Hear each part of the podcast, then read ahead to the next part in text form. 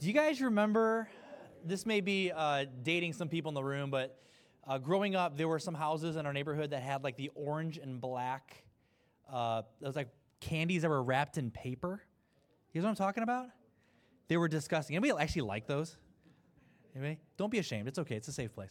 I thought they were disgusting. I was like, really? You're that house? And there's always like the cool house that had like the king size candy bar, right? And then there was like the lame house that had like toothbrushes, like the dentist, you know, with like their information on it.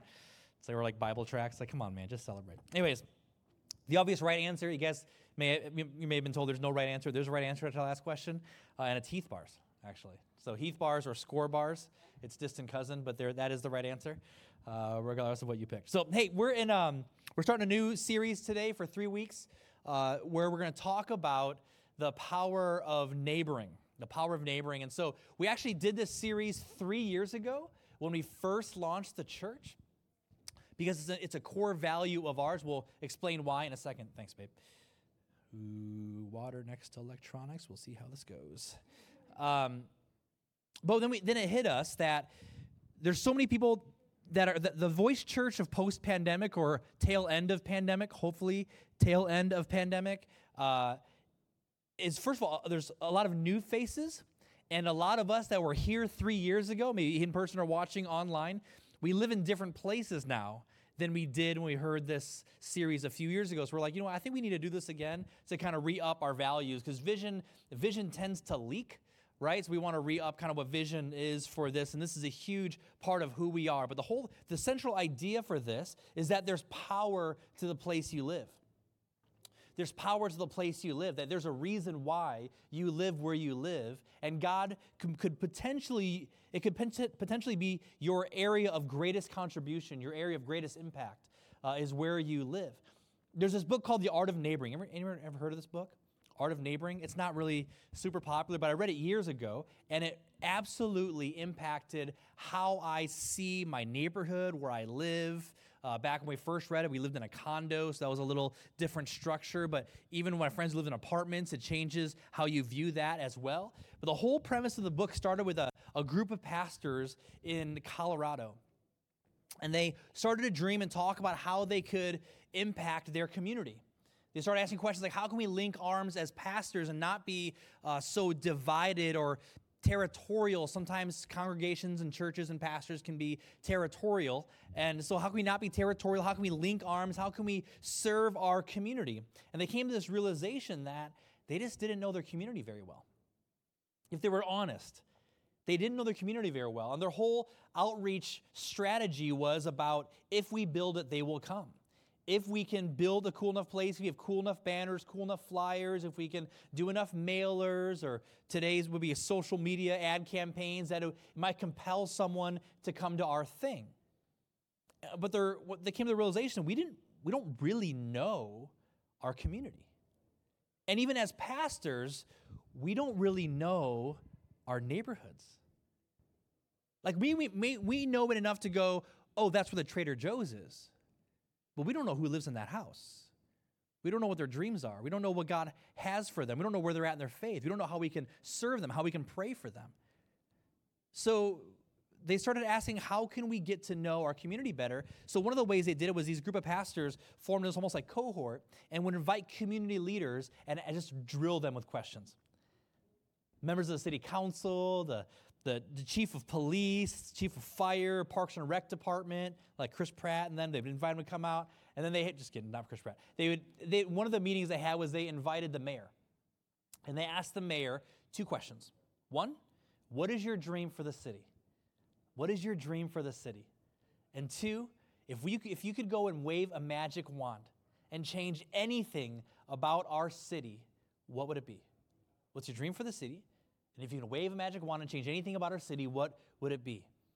Powerful question because typically when you go into the mayor's office, they're expecting you to have an ask. And this, this wasn't an ask for anything from the mayor. It was, how can we serve you and what are your dreams? The mayor suggested one thing, and it took them by surprise, came out of right field for them. The mayor said that the most powerful thing the smartest thing, the wisest thing that these pastors could do to serve and impact their city was to encourage their congregations to neighbor better. Just be better neighbors. Why? Because relationships always outdo programs. Relationships always outdo programs. Now, are programs not important? No, of course they're important. Billions of dollars all across the nation feed programs that are important, right? But relationships are far more powerful. And here, let me give you an example. In your life, what has made the most impact? Programs or relationships? It's not an either or. There are, I mean, when, when Natalie and I through some really hard times, there were some programs from the government, from the system that helped us immensely. But do you know what's impacted our life the most? Friends, relationships, people, people that were there, right? And my guess is the same thing for you, especially as it relates to your family, your children, your dreams, your marriage, right? Your faith, for those of you guys that follow Jesus, it, it wasn't some program, it was a person, it was people that invested into you. So relationships always outdo programs. And here's what the government leaders noted. Here's what here's the reasons why. As the pastors pressed in and said, "Give me practical reasons why you, the mayor, was not someone of faith. Why you would believe that the best thing we can do is not community service only, is not feeding the, you know, passing out food or social justice issues or, uh, you know, uh, not riots, but like, like, why can't I think of the the word. not parades protests. There you go. Not protests or march, marches, but what is the, the greatest comp- contribution would be neighboring. That just seems like a really weird answer. So, when pressed, here's what the government leader said four reasons. Number one, people who have close bonds with their neighbors live longer. People who have close bonds with their neighbors live longer. It makes sense when you think about it. I never would have thought about it initially, but it makes a lot of sense. People who have close bonds with their neighbors live longer. Number two, where people know the names of their neighbors, crime is down 60%. Just by knowing the names of your neighbors. And again, it's one of those things where you really start processing it, it makes sense, right? Because if your neighbor needs help and you know their, their name and you have a relationship with them, you're more likely to help, right? If you know their name and you know their story, you have a deep relationship with them, you're less likely to steal their lawnmower. You see what I'm saying? you're, you're less likely to break into their house, right? So, where people know the names of their neighbors, crime is 60% lower. Third, when natural disasters strike, your neighbors are your first responders. Makes sense. And lastly, this is the part that hit home the most. They said that there was no visible difference between Christian and non Christian neighbors. As they could see it across the city. Now, this isn't the Denver area, but I think it's not too different here. There is no visible difference between Christian and non Christian neighbors. I want that to sit home because what essentially the mayor was saying was the most powerful thing the pastors could do, the most powerful thing the Christians in the community could do to tip the scales of the city was to simply do the second half of the Great Commandment. Think about that. That the most powerful thing we can do as Christians is not go to church more, not give more, not serve the city. Are all those things important? Yes. The most powerful thing we can do is just simply do what Jesus said to do. Like maybe he knew what he was talking about. Sometimes I think that we as Christians believe that Jesus died on the cross, we can go to church. That's not. Jesus didn't die on the cross, we can go to church and serve sometimes and go to small groups and call it a day. That what Jesus asked us to do was love the Lord your God and then love people. We'll talk more about that. Sometimes what we can do is we can ignore the stuff that Jesus asked us to do so we can focus on deeper truths. I know there's gonna be some frustration. As we go through this next three weeks, there's gonna be some people going, okay, I get it. I didn't know my neighbor's name. I get it. Can we talk about something else now? Now, do you know your neighbor's name? No, I don't know my neighbor's name. But we already talked about that. Can we talk about something else? Because I want to do. So, I wanted to go into a deeper truth. And we can get into a habit of going, I've heard it. So that must mean I do it, right? I've heard it. So let's talk about something else. And what I want to challenge us to do is just to simply do what Jesus has asked us to do. So, question I want us to think about is what if we decided to live, as if what Jesus said was most important was most important? What if we decided to live? What if you decided? What if I decided to live as if what Jesus said was most important was actually most important? So, with that, we're going to hop into the story that Jesus. Uh, uh, that involves Jesus, and then talking about a parable. So it says, it says this in Luke 10, uh, verse 25. It says, One day an expert in religious law stood up to test Jesus. An expert in religious law. Got the badge, like he knows what he's talking about, right?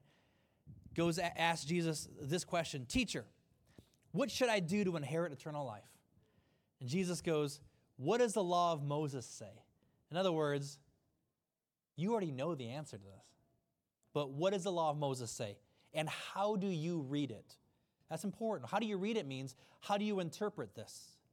So, what does the law of Moses say that all of you memorized before you were 13? What does this law say? And then what do you think it means for us? How do you read it? So the man answered, I'm, I'm guessing with a little bit of pride. You must love the Lord your God with all your heart and all your soul and all your strength and all your mind. And love your neighbor as yourself. Right, Jesus told him. Nailed it. Do this and you will live. In other words, what Jesus is saying is, it's not enough just to know it, do it. Do this. You, you passed the quiz, but do it. And right away, the man's answer is, Got it. I'm going to start applying this tomorrow. Right? No. Next verse, right away, he says, The man wanted to justify his actions. So we asked Jesus, And who is my neighbor? Sometimes when we pray or we read the Bible or we ask any questions, I get this all the time.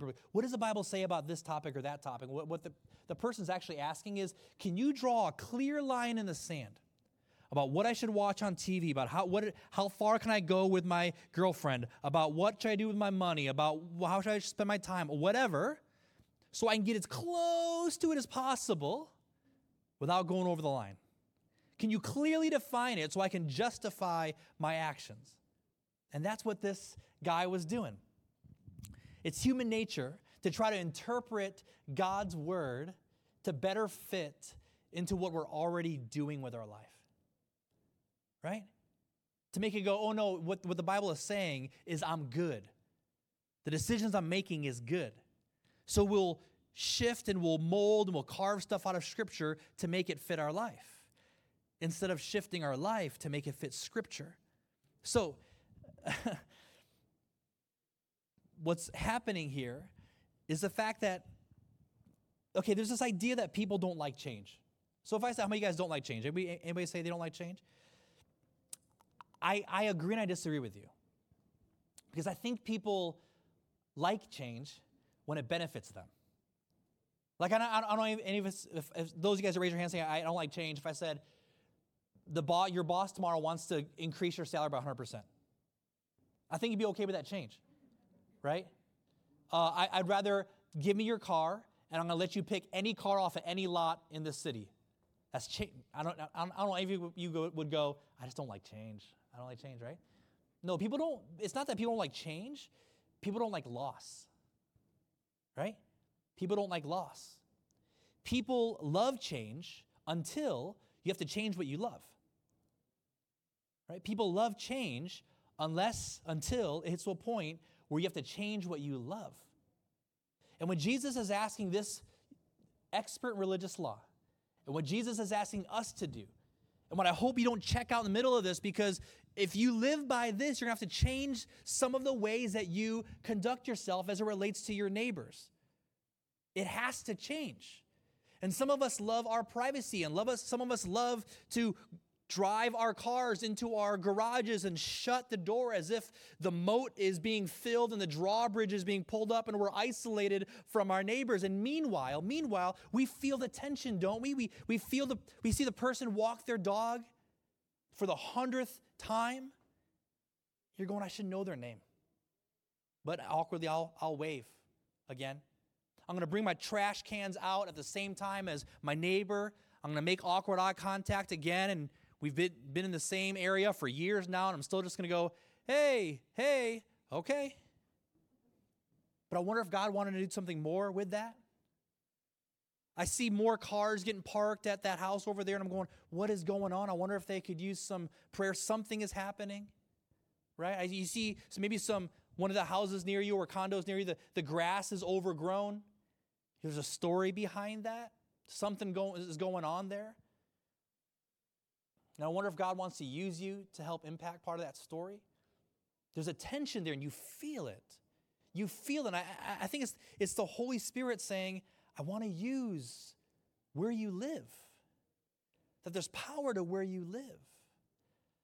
So, people love change until you change what you love. So, Jesus says, Love the Lord your God. Well, no, actually, the guy said, Love the Lord your God, our heart, soul, mind, and strength. Love your neighbors as yourself. Jesus says, Nailed it. Now do it. And so the guy says, Who's my neighbor then?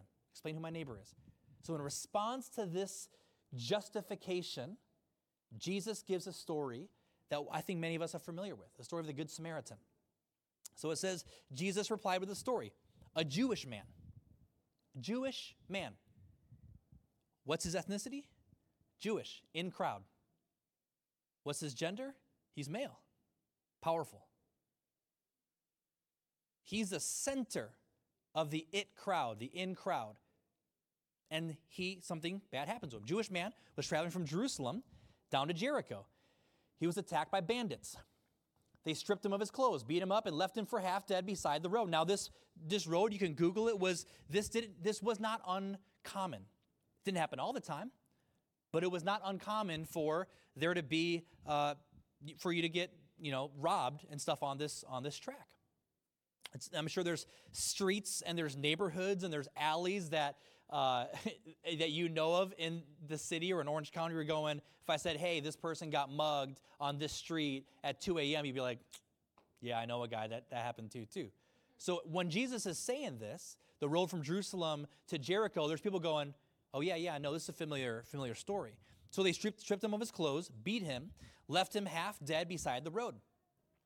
By chance, a priest came along.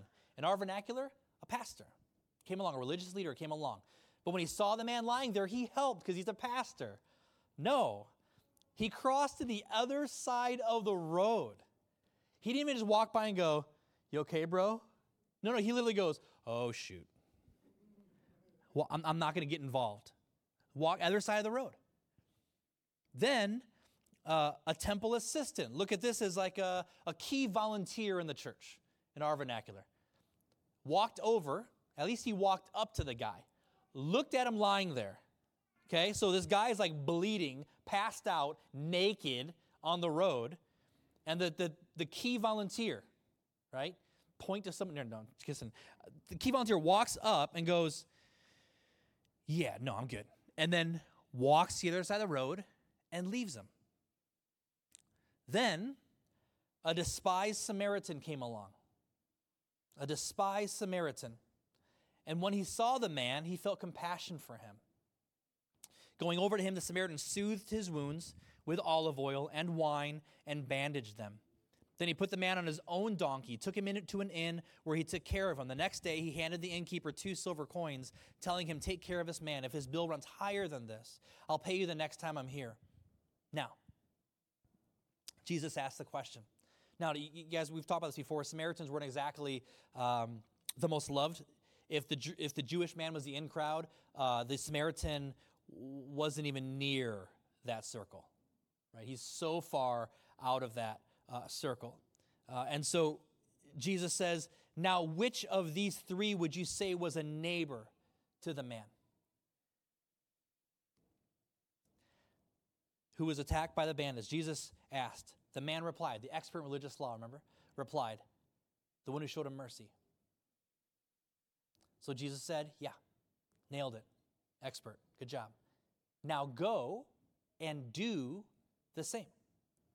So again, he says, Good. You know the answer. Good. Do it.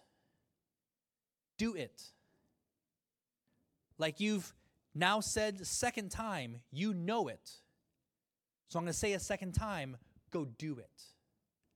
You know what to do, so do it. See, too many times, especially for us of us that spend any amount of time in church, some of us have, have been in church, we like grew up teething on pews. Like we know this stuff. We say amen to the right things. We have Bible studies about things. We talk about this stuff. And then we have no intention of actually doing it. Of actually doing it. Some of us can be totally can be totally honest? Some of us, as you're listening to me talk about neighboring, we've already pre-decided that we're not gonna do this. And you've given yourself a reason. Like, oh, I'm just too shy, or I'm just not a people person, or I'm more of an introvert, or whatever the thing is. I'm not saying you got to de- develop like deep relationships and hold hands with your neighbors and sing kumbaya skipping down the street. But some of us have already tried to, to use the Bible language, justify our actions. I know it. I'm not going to do it. I want to justify my actions. There's power to the place you live. See, in that culture, which is different than us, it was easy to let yourself off the hook of neighboring because everyone knew their neighbors. When, when you would get married, you would go back to your father's house, the, the, the, the, the guy's house right? You'd go back to the house, you'd add rooms to the house, and you'd live together in that house. So for generations, you would live in the same neighborhood. You knew everybody. It wasn't like here where there's so many people that, I mean, if I said, How many of you guys live in your childhood home? Probably not many of us, right? There it was common. It was common. Why is that important? So when Jesus said, love your neighbor, they're going, got it, check. I, have known my neighbor for, I know my neighbor's grandparents. So check, we do it. And so Jesus is saying, no, no, no, no. It's bigger than just your physical neighbor. Why is that important for us as Americans? Is because we tend to leapfrog over our actual neighbors and say that we're neighboring well because I gave a good tip at the restaurant the other day. I was nice to the checkout lady at Target. I made friends with someone at the gym, so I'm being a good neighbor. Yes, but you're leapfrogging over your actual physical neighbors. Again, remember when there's anything like this, when it's not ethereal and it's practical, our first inclination for many of us is to justify our actions, to change scripture to fit into what we're actually doing, what we're already doing. So here's what I want us to do. I want to give you a mental exercise. If you want to put the uh, the the grid up there, the three by three grid. So if you were to take this uh, grid here, actually I have one magnet. Ooh. This. Okay. If you were to take this, this is pr- pretend that the the house with the cross in the middle, that's your house. That's your condo. That's your apartment. That's your uh, tent, wherever you live. Okay, that that is you. Okay, the eight, yeah, the eight grids around it or boxes around it are the people that live around you. Now, here's the thing. Make this make sense for your context. If you're an apartment, it could be just you write down apartment numbers on your like row. Or maybe it's the one above you is literally the person above you because you hear every time that they jump. So I'm going to build a relationship with them, right? Or maybe the people underneath you, they're your people that every time you jump, so you build a relationship with them too, right? You learn Morse code and you communicate. So however you want to comport this, just make it work. What I don't want, again, is to justify our actions and go, this doesn't work, I live in an apartment. Right? So, if you were to take these, uh, this grid, let me ask you a few questions in your context right now. One, how many names could you fill in right now? How many names could you fill in? Practical, practical. Second question what do you know about them that is not obvious? Okay? Well, that guy is into the Chargers. Did you have a conversation with him? No, he always flies a Chargers flag. Okay, okay. what could you tell about them? That, what do you know about them that's not obvious? Third question How many do you have a relationship with that God could speak through? How many do you have of these boxes that involve people that live in there, uh, do you have a relationship with that God could speak through? Now, here's the thing. We don't, oh, can you put that back up there? I didn't, I don't want to go through this to make you feel bad. That's not the goal. The goal is to say, maybe you've been asking God, I want you to use me to make a difference in this world. God, I want you, we, we, you know, we, we pray at the end of every service, God, would you speak through me? Maybe this is how. Maybe this is how. Because again, I, I, firmly believe that you feel the tension, right? You, you, you see the people walking out of the apartment at the same time. You're like, I should build a relationship, but I'm too busy right now, or it's, it's just not the, that's the Holy Spirit. So, how does this exercise make you feel? Again, no guilt or condemnation. I just want us to think about what we're thinking about. How does this exercise make you feel? And secondly, how do your results line up with what Jesus is asking us to do? How do your results line up with Jesus with what Jesus is asking us to do? Again, the three questions earlier were how many names do you know? Two, what do you know about them that's not obvious? Three, how many of them do you have a relationship with that God could speak through?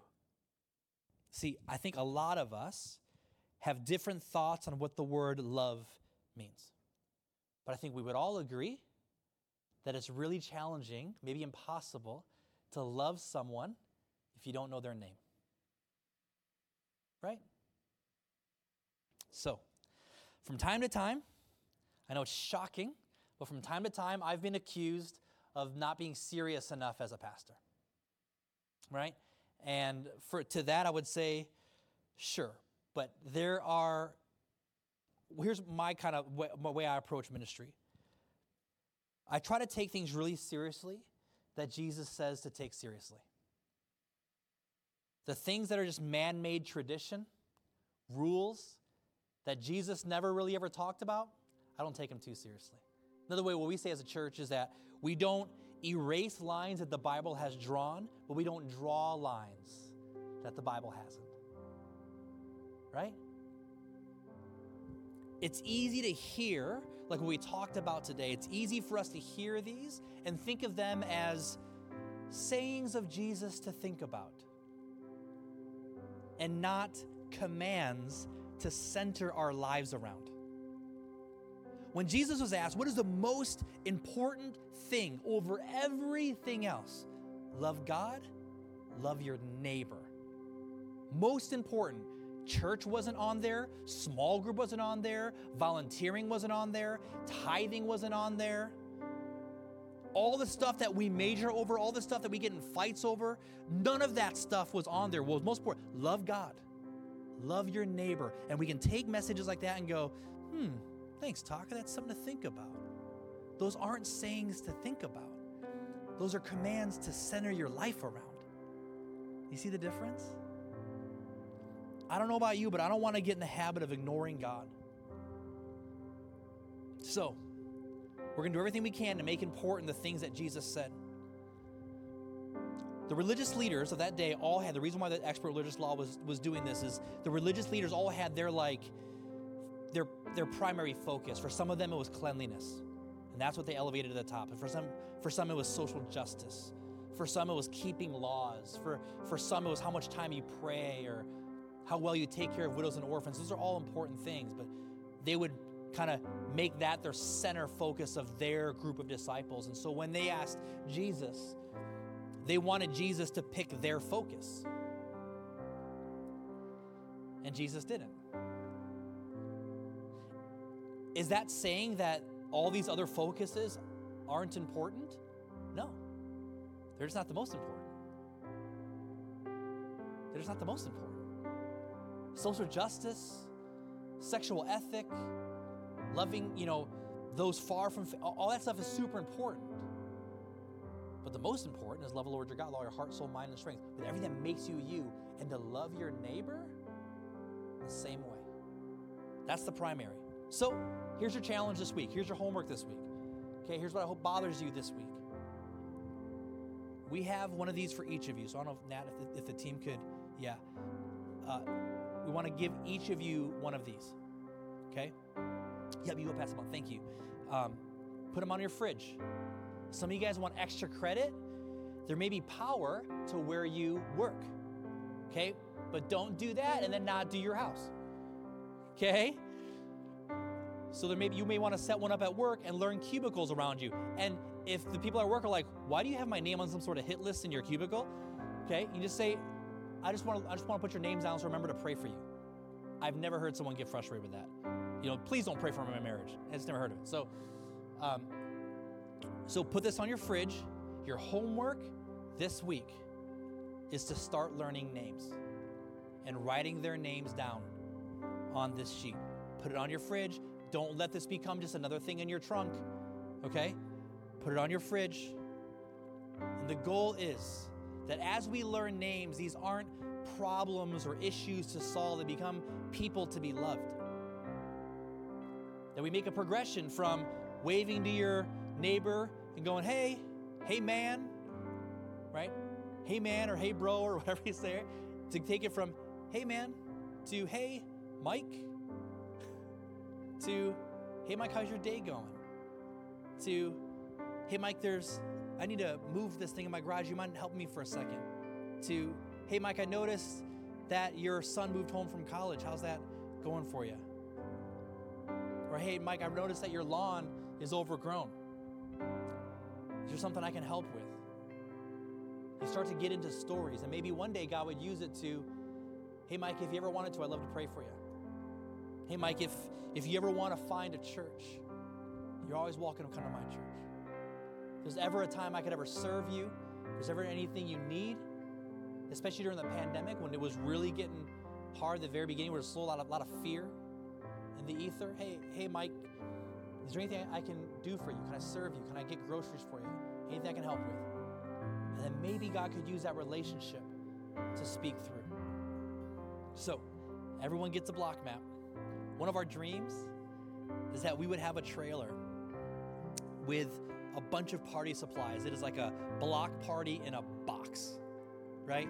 Speakers and a cooler and uh, you know crafts for kids and all that kind of stuff. And it's it'd be free for anyone in the church to check out if they want to have a block party for their neighborhood. Like it's just take it, hook it up to the trailer, or your truck, bring it to, to the place, and just open it up and have a party. Clean it up, put it back, and bring it back. So that you you are known as like, man, whenever that trailer comes to my neighborhood, gonna have a party. It's one of our dreams. Help you neighbor well, because if you can neighbor well, then maybe that neighbor will pull you aside and say, hey, actually, here's what's really going on. Can you pray for me? There's power to the place you live. So, last question. What could God do? What could God do if the people that just called Voice Church home did this? As we go back out to our neighborhoods, we didn't look at that our, our, our neighborhoods and our houses as just places that we live, but as, as missionary posts where God has assigned us. That maybe you have the neighbors you have for a reason. That maybe your neighbors went to sleep last night wondering if there are any real Christians. If there's any Christians that weren't hypocrites. If there's any Christians that weren't self centered. That are, are there actually any Christians that are humble, that are teachable, that care for other people? And then you show up. Hey, name's Taka. How's it going? I'm here if you ever need anything. Especially as it relates to Halloween. We'll talk about Halloween. There's a reason why we're doing this series leading up to Halloween, the one holiday a year when all your neighbors come to your house. Maybe there's a way we can use that holiday for the kingdom of God.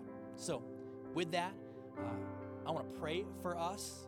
And again, my prayer this week, I'm going to pray every single day, is that this bothers you until you start learning names. Okay?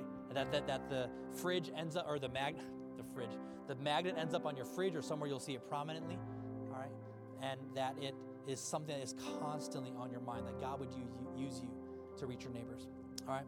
God, we just thank you that you inconvenience yourself in the biggest way possible to build a relationship with us. God, I pray, would you help us to embrace uh, nerves and discomfort and, gosh, just insecurities, fears, to, to have the courage to walk across the street, to walk across the lawn, to build a relationship with our neighbors. Would you give us the right opportunity? Would you give us the guts to have those conversations? And God, I pray, would you use those relationships to speak to our neighbors, to breathe hope and joy and love and courage into them. God, we thank you. We give our lives to you. Use us, God, to make a difference. In Jesus' name, amen. Amen. Go and stand to your feet. Let's sing this together.